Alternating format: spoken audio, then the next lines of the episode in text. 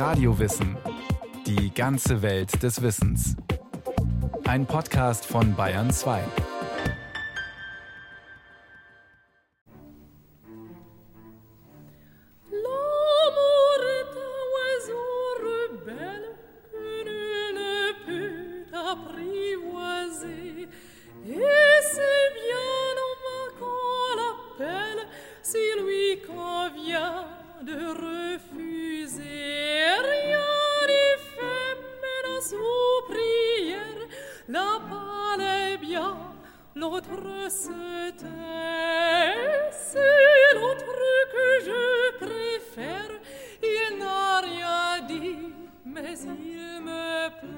Ich habe nicht mehr gezählt, aber insgesamt waren es 18 Jahre lang.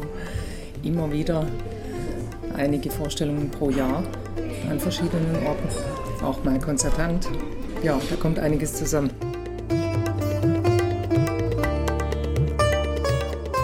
Es war natürlich jetzt für die Rolle der Carmen ein Riesenvorteil, dass ich da nicht irgendwas vorgeben musste äußerlich. Wobei jetzt Indien mit Spanien nur insofern zu tun hat, als irgendwann mal die Zigeuner aus Nordindien ausgewandert sind. Ich habe einen indischen Vater und eine deutsche Mutter und bin in Stuttgart aufgewachsen und bin jetzt in München. Da sitzt sie in einem Café in München.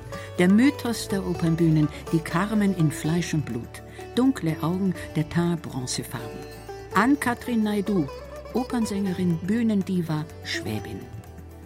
Charmant, liebenswürdig und unprätentiös hat auch sie immer wieder versucht, sich in den Mythos Carmen hineinzuversetzen. Singend, spielend.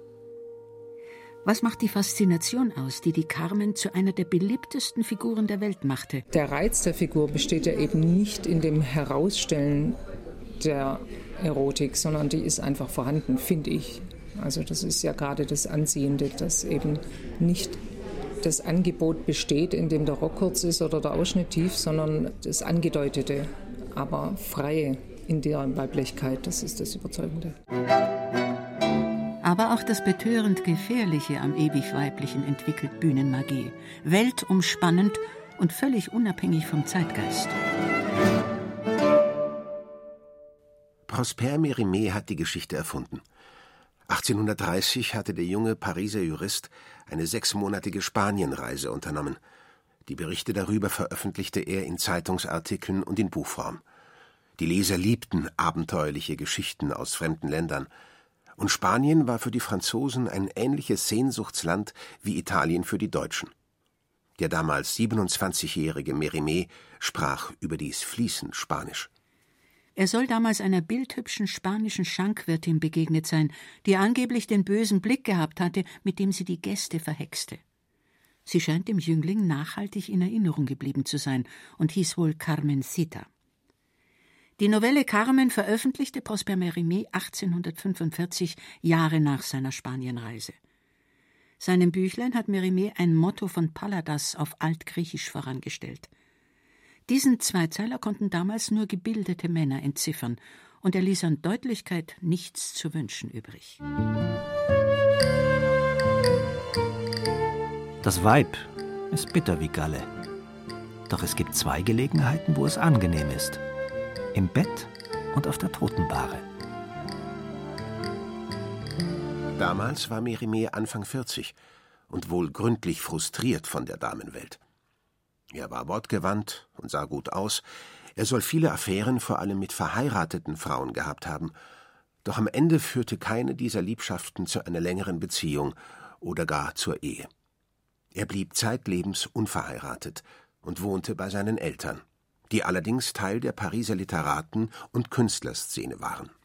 Innerhalb von 15 Tagen entstand damals die Novelle Carmen, ein Konglomerat aus Selbsterlebten und Geschichten, die ihm eine seiner spanischen Gastgeberinnen, die Gräfin Di Monchito, erzählt hatte. Mérimée schildert die Lebensgeschichte des gesuchten Banditen José Navarro, ein Baske, der später zum Tode verurteilt wird.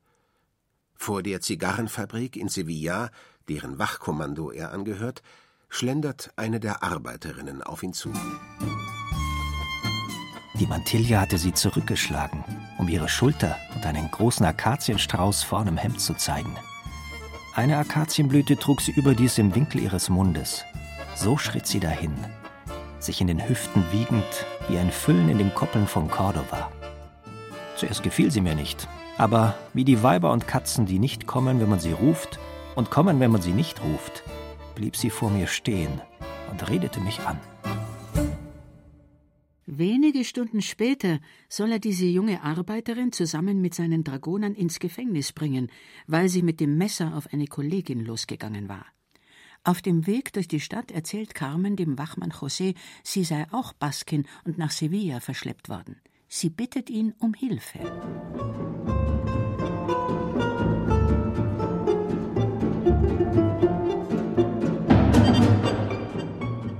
Sie log. Sie hat immer gelogen.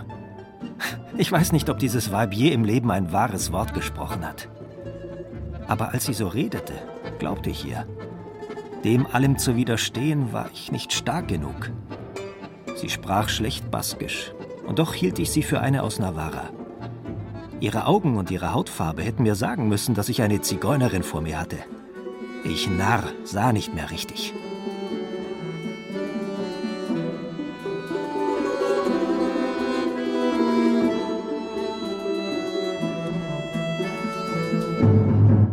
Beschwatzt ihn, sie entkommen zu lassen, versetzt ihm einen Stoß vor die Brust und läuft davon. Die Dragoner verraten ihren Vorgesetzten José, der degradiert und vier Wochen eingesperrt wird. Ein Brot erreicht ihn mit einer eingebackenen Feile. Er errät richtig, Carmen hat ihm das geschickt. Er aber, der eigentlich pflichtbewusste Soldat, denkt nicht an Flucht. Als er nach seiner Haftverbüßung in untergeordneter Funktion Wache schieben muss, begegnet er Carmen, die ihn sogleich erkennt und in die Wohnung einer Freundin bringt. Dann tilgt sie ihre Schulden, wie sie ihm sagt, nach Zigeunerbrauch. Nach der gemeinsam verbrachten Nacht taucht Carmen unter. Wochenlang versucht er sie wiederzusehen, erfolglos. Doch als er Wache schiebt an der Stadtmauer, da steht sie plötzlich wieder vor ihm. Sie will mit ihrer Schmugglerbande zum Tor hinaus. Alle sind schwer beladen mit englischen Waren. Er verweigert ihr die Durchfahrt und sie verhöhnt ihn. Als sie sich abwendet, besinnt er sich anders. Ich war so schwach, rief sie zurück und versprach, wenn nötig, die ganze Zigeunerbande durchzulassen. Gegen die einzige Gegenleistung, die ich mir wünschte. Sofort schwur sie mir, sie werde gleich morgen ihr Wort einlösen. Doch stattdessen trifft er sie mit einem anderen Liebhaber an, einem Leutnant, den José sogleich mit seinem Säbel niederstreckt. Damit ist Josés militärische Karriere unwiderruflich beendet. Carmen kommentiert spöttisch: Jetzt, wo dir der König keinen Reis und keinen Stockfisch mehr spendiert, musst du daran denken, dir deinen Unterhalt zu verdienen. Um mit List zu stehlen, dazu bist du zu dumm. Doch du bist flink und stark, und wenn du Mut hast, dann geh ans Meer und werde Schmuggler. Habe ich dir nicht verheißen, dich an den Galgen zu bringen? José schließt sich also der Schmugglerbande an, deren Chefin, wie sich bald herausstellt, seine geliebte Carmen ist. Sie macht immer wieder Männerbekanntschaften in höheren Kreisen und verschwindet dann für ein paar Wochen. Und dann taucht sogar ein nie erwähnter Ehemann auf.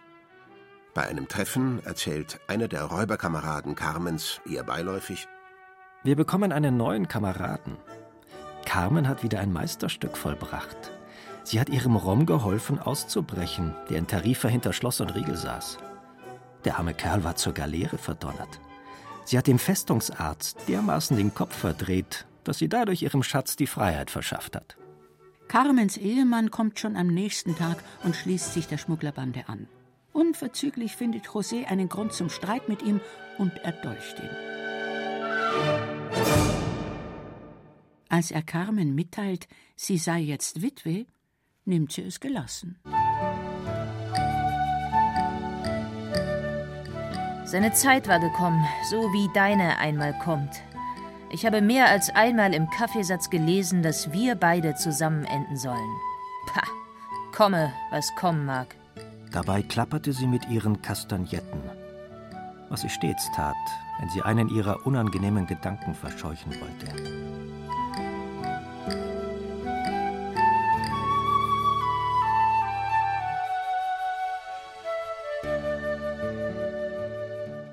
Ganz am Ende führt José Carmen in eine einsame Schlucht.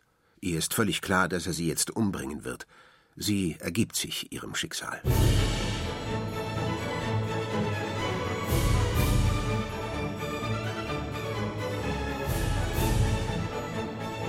Mérimées Geschichte bildete die Vorlage für die berühmte Oper Carmen.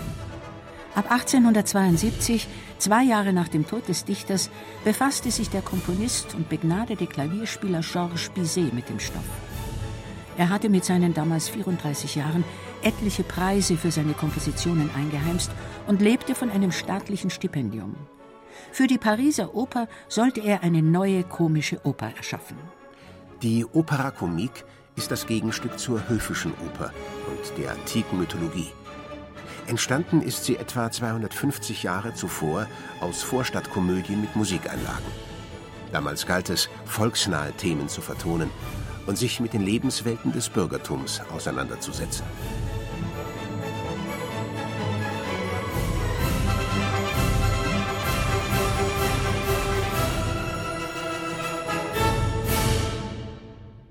Der junge Komponist Georges Bizet galt als bieder, arbeitsam und linkisch. Seine Kollegen sollen skeptisch gewesen sein, als es hieß, gerade er sei betraut worden mit der musikalischen Umsetzung einer Geschichte über die Qualen der Leidenschaft. Die Erstaufführung in Paris geriet zum veritablen Flop. Die Kritiker zerrissen die Carmen-Inszenierung. Musikkritiker wie Volkmar Fischer sind in der Regel begeisterte Fans der Oper.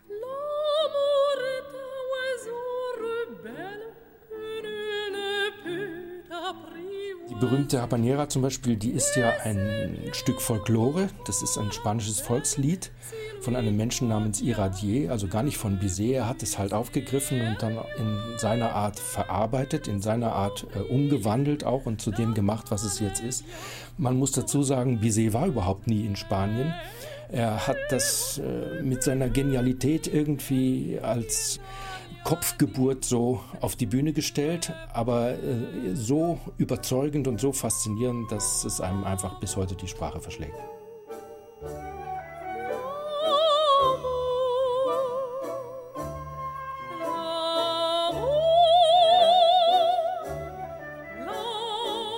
Die Opernsängerin Anne-Catherine Naidoo hat sich mit der Frage beschäftigt, warum die Carmen anfangs beim Publikum durchfiel. Natürlich die Carmen als Hauptperson, dass eine Zigeunerin da quasi die Hauptrolle spielt, war ein Skandal, aber auch überhaupt das ganze Genre, die Schmugglerbande, die da auf die Bühne gebracht wird, dieser Mord am Schluss und auch der José ist ja ein Mörder, bevor er versetzt wird nach Sevilla.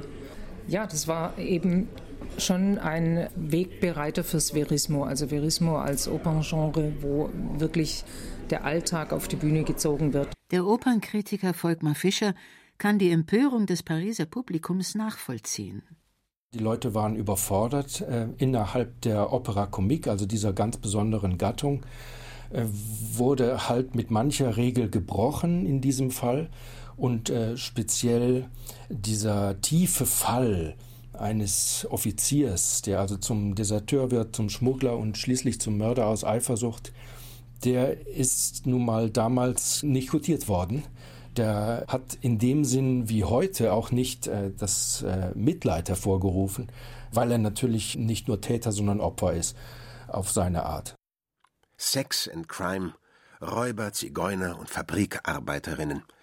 Davon wollte das Pariser Publikum dieser Tage an einem Opernabend doch nichts wissen. Die packende Musik konnte die moralische Empörung im Jahre 1875 nicht bremsen.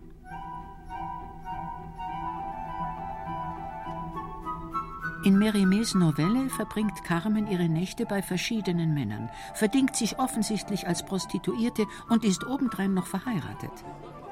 Hier hat Bizet das Original entschärft.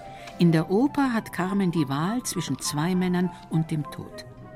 Bizet hat seiner Carmen auch das moralische Ideal zur Seite gestellt. Bizet hatte dazu dann die Nebenfigur Michaela erfunden, die es ja bei Mirimé gar nicht gibt. Und die hat eben den lieblichen Sopran, kriegt auch oft sehr viel Applaus am Schluss, weil sie eben dieses liebe, brave verkörpert, aber sie ist nicht die Hauptrolle. Hier fasziniert die femme fatale und nicht das brave Mädchen. Carmen lässt sich nichts sagen von den Männern. Sie lebt selbstbestimmt und frei. Der Regisseur des Freien Landestheaters Bayern, Markus Schneider. Ich glaube, es geht um mehr als Emanzipation. Es geht um einen Freiheitsdrang, der bei Carmen ja absolut gesetzt wird. Die nimmt ja auf nichts Rücksicht, nicht mal auf ihr eigenes Leben letztendlich. Ihr geht die Freiheit über alles. Die Opernbesucher versetzen sich in den wilden Freiheitsdrang des exotischen Faszinosums Carmen. Ist das der Schlüssel zum Erfolg der Oper? Ja, das ist ja eine ganz komplizierte, auch männliche psychologische Erwartungshaltung. Da kommt ja Wunsch und Angstvorstellung zusammen. Also das, was mich anzieht, stößt mich ab und so weiter.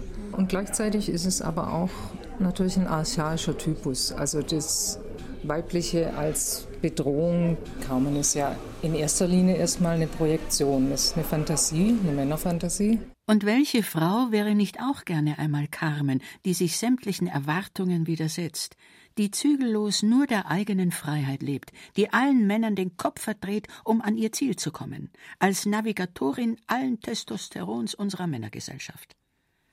Doch die Opernsängerin sieht in der Carmen auch eine zutiefst tragische Figur. Ich bin mir manchmal nicht sicher, ob diese Freiheit, die man der Carmen immer zudichtet, ob die wirklich so komplett vorhanden ist. Also für mich war immer ein Schlüssel zur Interpretation im letzten Akt vor allen Dingen, wo sie von Carmen immer in der dritten Person spricht, also von sich. Sie sagt nicht mehr, ich mache das, sondern Carmen macht das. Und auch ihr Fatalismus, indem sie Karten legt und sich das Schicksal daraus lesen möchte und sich dem dann dreingibt, das ist ja auch das Gegenteil von Freiheit. Das ist ein sehr eng gefasstes sich beugen müssen dem Unausweichlichen und damit ja nicht frei mehr handeln und entscheiden können.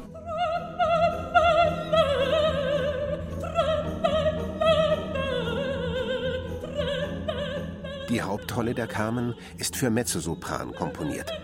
Eine Ausnahme, wie der Opernregisseur Markus Schneider ausführt. Die historische Tradition ist, dass die Helden die oberen Stimmbereiche haben, sowohl im Tenorfach, also im männlichen Bereich, wie auch im Sopranfach. Die Heldinnen sind die hohen, klaren Stimmen. Und die Figuren, die eher zwielichtig sind, wurden früher der Tradition folgend eher im mittleren Bereich angesiedelt, also weder der ganz schwarze Bass oder der tiefe Bass noch der Tenor, sondern wo man nicht so genau weiß, wo gehört er jetzt eigentlich dazu? Gehört er zu den strahlenden Helden oder ist er auch des Bösen fähig sozusagen? Und entsprechend natürlich für die Frauenfiguren auch. Bei Carmen singt die Michaela, das brave Mädel, den Sopran, obwohl sie eine Nebenfigur spielt. Die Hauptfigur singt den Mezzosopran. Also ich bin sicher, dass Bizet das absichtlich gewählt hat, damit auch dieses starke, eher dem männlichen zugerechnete auch im Timbre dieser Stimme hörbar wird. Und es ist nicht nur die Stimmhöhe, er hat auch sehr oft verlangt, dass es einfach wie ein Chanson gesungen wird. Also ich als Mezzo bin natürlich froh darüber, dass es damit mit der Carmen eine ganz prominente Oper gibt, wo endlich auch mal der Mezzo die Hauptrolle hat. Und auch der männliche Protagonist José kann alle Register seiner Kunst ziehen, die Ambivalenz der Rolle mit Seele erfüllen und auf der Bühne brillieren weiß der erfahrene Opernkritiker Volkmar Fischer. Im Großen und Ganzen muss man heute sagen, ist es eine der dankbarsten, eine der effektvollsten Tenorpartien überhaupt.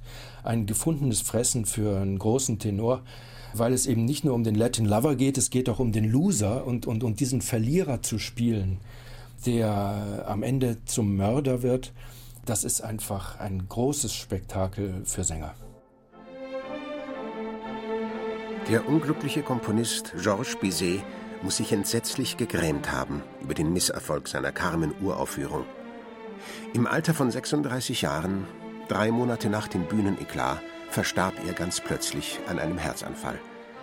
Er hätte Triumphe feiern können. Denn anders als die Pariser Musikliebhaber war das Wiener Opernpublikum begeistert von der Carmen. Die dortige Inszenierung wurde ein fulminanter Erfolg. Von Wien aus trat die Oper ihren Siegeszug um die Welt an. Der Philosoph Friedrich Nietzsche hat die Oper geliebt und einem Freund geschrieben, er sei schon 20 Mal in der Vorstellung gewesen. Dem Mythos Carmen widmete der Schriftsteller Wolf Wondraschek folgende Zeilen. Eine Carmen kannst du nicht töten.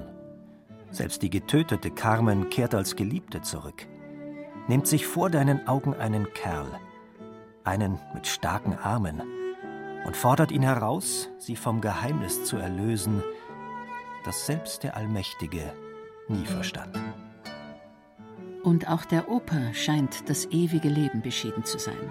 Alle großen Opernhäuser der Welt haben die Carmen im Repertoire. Unmodern, so glaubt der BR-Opernkritiker Volkmar Fischer, kann der Dauerbrenner um die femme fatale der Bühnenwelt niemals werden. Man fragt sich wirklich, ob es so etwas wie Frische ohne Verfallsdatum gibt in der Musik und wenn ja, dann hier. Warum? Weil diese Musik so unfassbar klar und prägnant auf den Punkt bringt, worum es geht. In diesem Fall eben südlichen Himmel, andalusisches, mediterranes Lebensgefühl. Und das ist bei Bizet verbunden mit einer Handvoll Arien und Ensembles, die wirklich Ohrwurmqualitäten haben.